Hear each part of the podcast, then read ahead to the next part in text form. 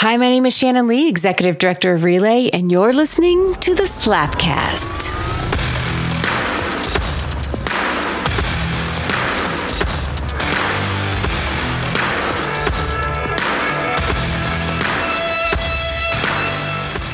Hello, welcome once again to the Slapcast. This is Shannon Lee, your host, and this episode is episode 13, lucky number 13, actually. I don't actually believe in luck, but people always say lucky number 13, so I thought I'd do it too. I'd really love it if you would subscribe and share this Slapcast. You can find it where podcasts are found. We publish it on all of the different podcasting platforms. Isn't podcast an Apple name, though? No.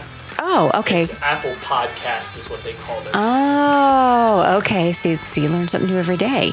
And if you'd like to reach out to me directly, you can email me at slapcast@relayleadership.org. Always open to your input and suggestions for topics and speakers. Now, we are headlong into summer, and I have to say, I love summer. I do not care one bit how hot it gets. And the older I get, my love for summer and my hate for winter just increases. And I don't know if this is age or what, but I found this article that just spoke to me. It's 17 emotions only people who hate winter experience. And to celebrate summer, I'd like to share these 17 emotions with you. Number one, the dreaded first day when you have to wear a winter coat. All you feel is utter hatred that you live in a place with, quote unquote, seasons. Seasons are overrated. Can I get an amen? Number two, the daunting feeling that you have when you get up in the morning and you know it's bitterly cold outside, so you stay in bed way past the amount of time you should, hugging your covers tightly for dear life. Three, the desire to complain relentlessly for the entire duration of the season. I mean, sure, you can't change the weather, but continuous vocal remarks about how much you don't like being cold, it helps. Number four, the internal cringes you feel when you're around people who love winter and insist on trying to convince you to love winter too. We get it. You love hot cocoa and snow angels. Everybody and their mother does. You know what's better than that though? Beaches and Moscow mules. I'm going to say margaritas, actually. Five, when it's so bitterly cold that you can't feel your face and you start getting a borderline panic attack because you're sure if you don't get inside soon, you'll get frostbite or your limbs will fall off. Six, the stress that comes with layering. How much is too much? Will everyone still be able to see my impeccable outfit that I managed to put together despite this frozen tundra? Isn't winter fashion supposed to be awesome? Seven, the undesirable feeling you get when you realize that somehow, even when your whole body feels like an icicle in human form, you are somehow legitimately profusely sweating, probably due to all the layers. Eight, when you have a really necessary itch that needs to be scratched, but you have to take off countless clothes in order to reach it, so you start agonizing about how you're going to get to that spot. Nine, feeling like you're coming down with a disease that makes you want to curl up, snuggle, and sip tea all day. Forget about work, friends, family. The only thing you care about is staying right where you are, warmly. 10, whether you believe seasonal affect disorder is a real thing or not, you will find yourself virtually on the verge of tears for no good reason at all, periodically. And 11, the sadness you feel every day at 4:30 p.m. or earlier when the sun, if it even appeared that day, goes down and you want to go straight to bed. And you question why you live in a place where it's pitch black outside by the time it's happy hour. 12, the tear-filled joy that occurs when you wake up and the sun is shining and it actually feels a little warmer than usual and you start thinking, maybe winter won't be so bad. 13, the tear-filled joy that occurs when the sun seems to be shining and you think it's going to be one of those warm days in winter, only to be greeted by disappointment when you realize it was actually one of those light, bright, and deathly cold winter days. And if you're not from around here, this podcast is coming to you from Columbus, Ohio, so I can definitely identify with that one. 14, when you see someone eat it on the ice and now you've watched it, you've lived in permanent fear of also falling down in front of a group of strangers. And the fear is so real, you legitimately start doing the penguin walk. 15, the desire to cancel just about every meeting, date, appointment that requires you going outside, especially when it means going outside multiple times during the day.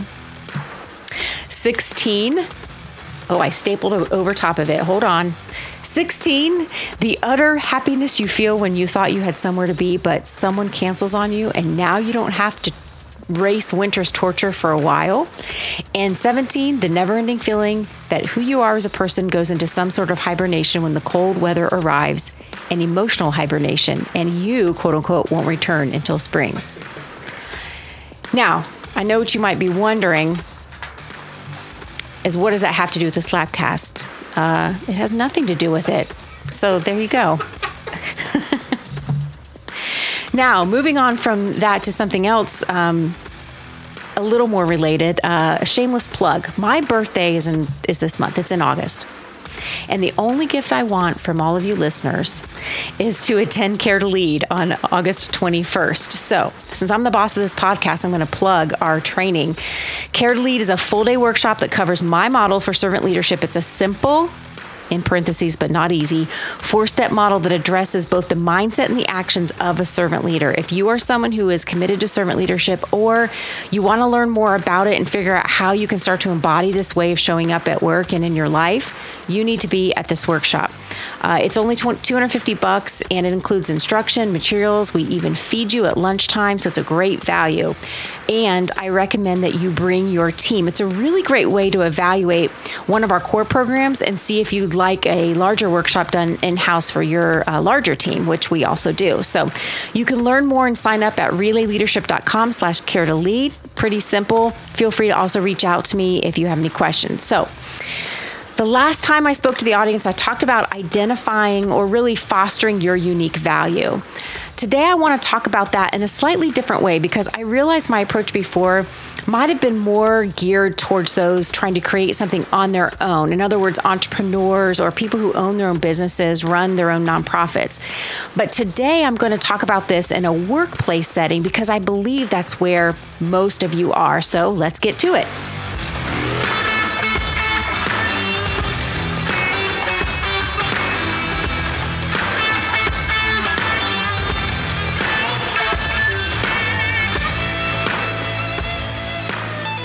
All right, let's dive in, shall we? A few weeks ago, I was talking about, what if you don't feel like you're a guru, but you want to put something special out there? I describe this simply as identifying your unique value. I feel like there's less pressure with this term versus guru, and I think trying to be a guru is fine. It's great. Some people are, but as a result, we kind of try too hard and we get our expectations too high. We think, we're going to put a program out there and, just droves of people are going to come by it and sign up. And that just doesn't happen. It just takes longer than that. And so what ends up happening when we try too hard, as I talked about before, is we tend towards this unintentional, really, of putting something out there that's sort of disingenuous. So I brought up my ideas on how to bring your unique value. And my first one was, and I'm just going to briefly review them, was first to relax and not try so hard, to really take time to just kind of enjoy the journey, get in touch with what really moves you, what excites you, what are you good at? We talked to Mark Henson at one point, and he was talking about some ideas of identifying your, what he calls, ordinary superpowers. And so listen to that, but relax into it and do a little bit of self-discovery. I also talked about taking time to learn. There was a suggestion to hire a coach, take a class, read a book, dive into your area that you think you might have a specialty in, and learn as much as you can and see if it still resonates with you. Sometimes, as I shared, I started learning things and tried to put some stuff out there and realized, okay, maybe that's not my thing. I'm not as interested in that as I thought. I was inspired by someone else, and so I wanted to be like them, but that wasn't necessarily what I was supposed to be. And so sometimes taking time to learn is helpful in figuring that out. And then, of course, the whole experimentation piece. You're going to have to eventually put something out there. You're going to fail. You're going to do it wrong. And then you're going to try again. And so you've got to go through a process of trial and error to really figure out what it is that you're trying to put out in the world that's unique. I would like to now address something more specific for those of you who may not describe yourself as innovators or entrepreneurs, but rather you're trying to put your unique value to work in the workplace. And the reason we want to do this is it's going to bring us more fulfillment, and it's also going to serve people around us more effectively. The more we're operating in our unique value, the more we're able to help others and the more fulfilled we become at work. Even if our job isn't our dream job, if we figure out a way to deploy our most unique value in that workplace, we can experience more fulfillment. And part of our goal for people going through our training is what we talk about is we want to move people from less frustration to more fulfillment, knowing that no one job can totally fulfill any one person. You're not meant to get all your fulfillment there anyway. But because we spend so much time at work, it's worth our effort to figure out how can we pull a little bit more fulfillment out of it. Workplace pressures are vast. Let's be honest. We have competing directives, we have high expectations, tight deadlines, and so much more. In high stress environments, it may seem difficult to find, the time or bandwidth to really uncover our unique value. And I think I found some practical ways we can do this as leaders, and they're of course in alignment with servant leadership. So how do we do this? We really need to focus not only on finding our own unique value, but also on releasing others to theirs. That's the key. This is the creative win-win. So this is not just about what is my unique value, but what are the unique values represented on my team, and how do we complement one another? And how can I really expand mine, deploy mine, and how can I deploy yours as well? And you can do that even if you're not a leader of people. You can be a mentor or an encourager of others to really give their most unique value. But if you are a leader of people, which I know a lot of the listeners are, your role is not just to operate in your unique value, but to help others do the same thing. One of the hardest things that new leaders struggle with, however, that keeps them from doing this is good old-fashioned delegation. And there are lots of reasons for this. When we talk about delegation with the groups we work with, we get a lot of pushback, and I'm going to call out just a few of them. You've heard the saying, well, if you want it done right, you got to do it yourself. That's one of those societal memes that we just believe is true, and it's just not necessarily true. More often than not, if you're doing something that someone else can learn to do or is able to do, chances are they can do it better than you, and you want that because it lightens your load and frees you up to do what? Bring more of your unique value. How do I know that thing is not your unique value? Because someone else is also able to do it. So you want to get rid of as many things as you can that fall into that category. People say, I can do it faster, I can do it better, or our fears that the people we delegate to are going to mess up, or maybe the other side that they're going to do a good job and they're going to get the credit, and they're going to take our job, and on and on. But here's the problem. You cannot operate in your unique value and fail to delegate. These two things cannot coexist. You have to delegate if you're going to fully deploy your unique value. You may even, sitting here today, know what your unique value is, but if you're not operating in enough of it, therefore, and because you're not getting enough fulfillment at work, it's probably because you haven't delegated enough. Now, I don't have time to go into the nitty-gritty of delegation today, but let me say this. The servant leader's motivation for delegation is both a motivation to deliver their unique value and to develop others. The motivation is not simply to just get stuff off your own plate and to keep people busy. So with that in mind, let's explore this. So first, you've got to start with the mindset that other people deserve the opportunity to learn and that you at one point didn't know that stuff. All of us entered into our current role with a knowledge gap. Yes, we had a learning curve. Somewhere, someone gave us the opportunity to learn and to grow. But what we didn't know in that time was the potential pain it was causing them to watch us struggle through and make mistakes. So we forget that. We're not aware of that now that we've become a leader. And we forget we have to give that same gift to others. Can you do some things better and faster right now than others on your team? Probably. That's probably why you're in leadership. But there was a time that you couldn't, and it's important to remember that. There's a concept, I've talked about it before, it's called the curse of knowing. It's this idea that once you know something, you forget what it was like to not know it. So you have to force yourself to remember what it was like to have to learn the thing that you're so good at now. And remember that there are other people that work for you that deserve the opportunity to learn it too. And when you take the time to allow others to learn, you can do that in order to bring their unique value to your team. It strengthens the entire team. If you are or want to be a servant leader, the first thing to recognize in bringing your unique value is that developing others will give you the space you need to actually do that. There's no shortcut here. You don't get to deliver your unique value and hold on to all of your little tasks. Now, second, and this is probably the hardest one, you have to let go of control. Control is an illusion anyway. We think we have control. We try to execute control by manipulation, by doing things ourselves, by those false beliefs that we can do it better, faster than others. But really what it's about is just a fear of failure. Listen, the people who work for you, who are trying out new things, they're going to fail. Just accept it. I would even go a step further and set your bar really low that they're going to fail 50% of the time and succeed 50% of the time. They will mess up. They will do a poor job sometimes. This is not an excuse to not delegate. Instead of thinking of failure as a negative thing and a setback, think of it more as an opportunity to develop others. Almost anticipate it, not anticipate it as a negative Nancy where, oh, I knew they were going to screw that up. I don't mean it like that. But don't be surprised by it. Don't get emotional over it. Go, well, we gave you this thing to try. You did so-so on it. Let's regroup and let's learn something from this. Both getting worried and stressed out over it, that's going to create one response. That's going to create one result, probably instill a little bit of fear in those that you lead, a fear to innovate, a fear to try again. Or do you want to instill confidence in them by helping them regroup and learn from their mistakes and having them get up and try again? Not you picking up the pieces and doing it for them, but rather helping them remove barriers and then giving them another opportunity. If this is your approach, you will eventually free up enough space for your unique value.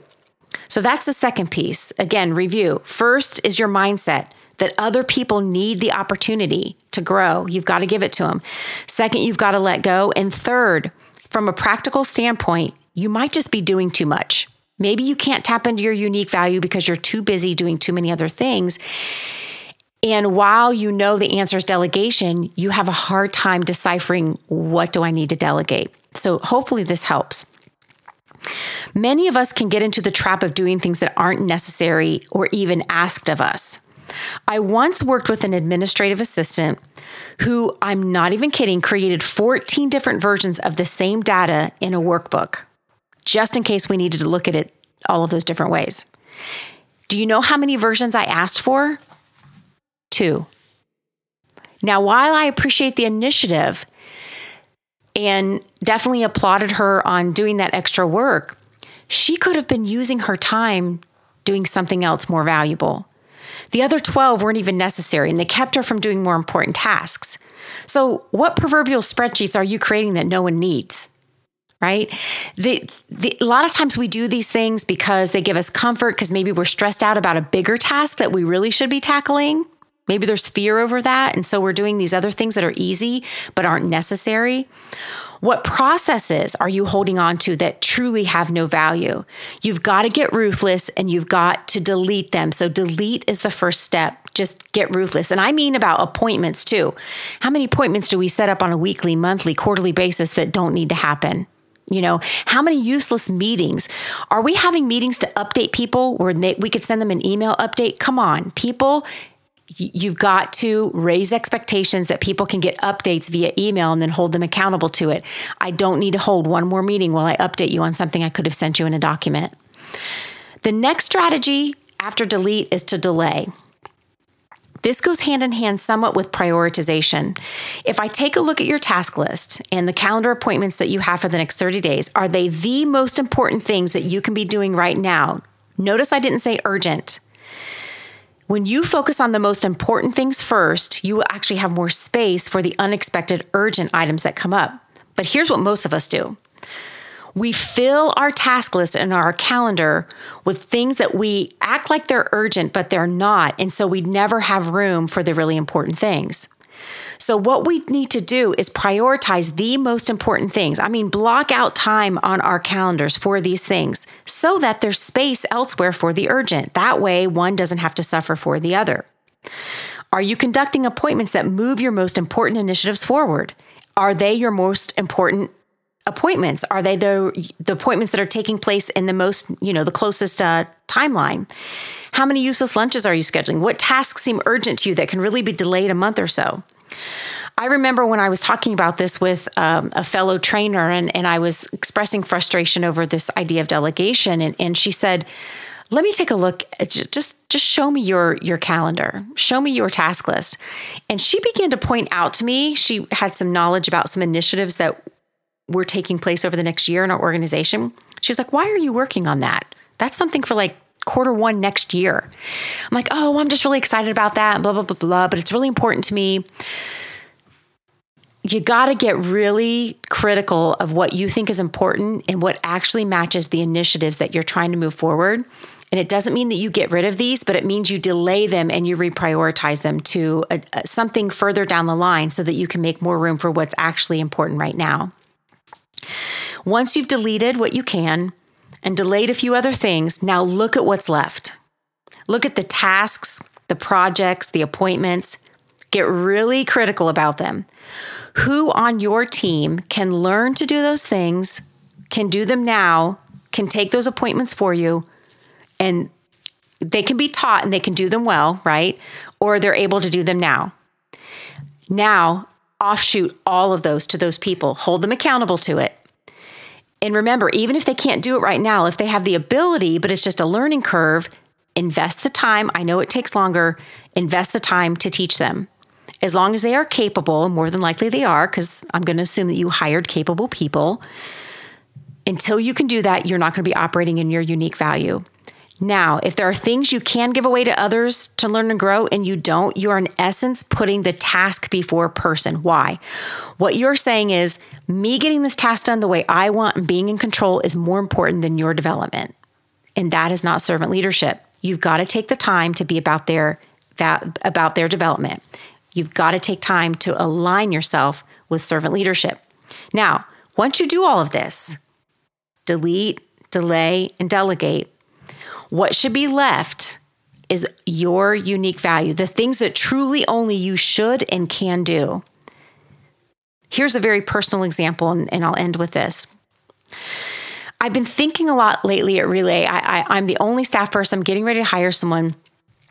And so I'm doing all the things, right? If there's an event, I'm finding the venue, I'm setting the budget, I'm tracking the tickets, I'm following up with people, I'm asking for sponsorships. If I'm running a training, I'm setting up coffee, I'm getting the trainer scheduled, I'm inviting people, and on and on. And let's forget about, there's finances to be dealt with, there's, the bank account, there, and just everything that goes with running a business. And what I realized in my overwhelm was that I wasn't setting aside time for the most important tasks and really thinking critically about, if this is my unique value, and I defined what that was, then my next hire, because I was trying to figure out in this next hire, what direction do I need to go? And I won't go into detail on the type of role, but the bottom line is I was trying to figure out, do I go this direction or that direction? I couldn't decide which was most important. Then I realized if I hire this type of person over here, that I will be able to get rid of 90% of the stuff that is not uniquely me, the stuff that drags down my energy and keeps me from my most unique value, which is being the face of the organization, talking to donors, talking to business leaders, going out and selling our product line, talking about our mission with as many people as we can, doing more podcasts, all the things that I need to be doing leading this organization and spreading this idea of servant leadership as much as we can in our city and beyond. That's my unique value. That's the unique value I bring to the organization. So now my job becomes finding as many people as I can to do all the other stuff, right? So that made the decision so much easier for me at that point. Now, I'd love to hear your thoughts and even your stories on how you're going to start working through to find your unique value. What are you deleting? What are you delaying? What are you delegating to help others develop into their unique value. You can hit me up once again at slapcast at relayleadership.org. I would love to hear you. Until next time.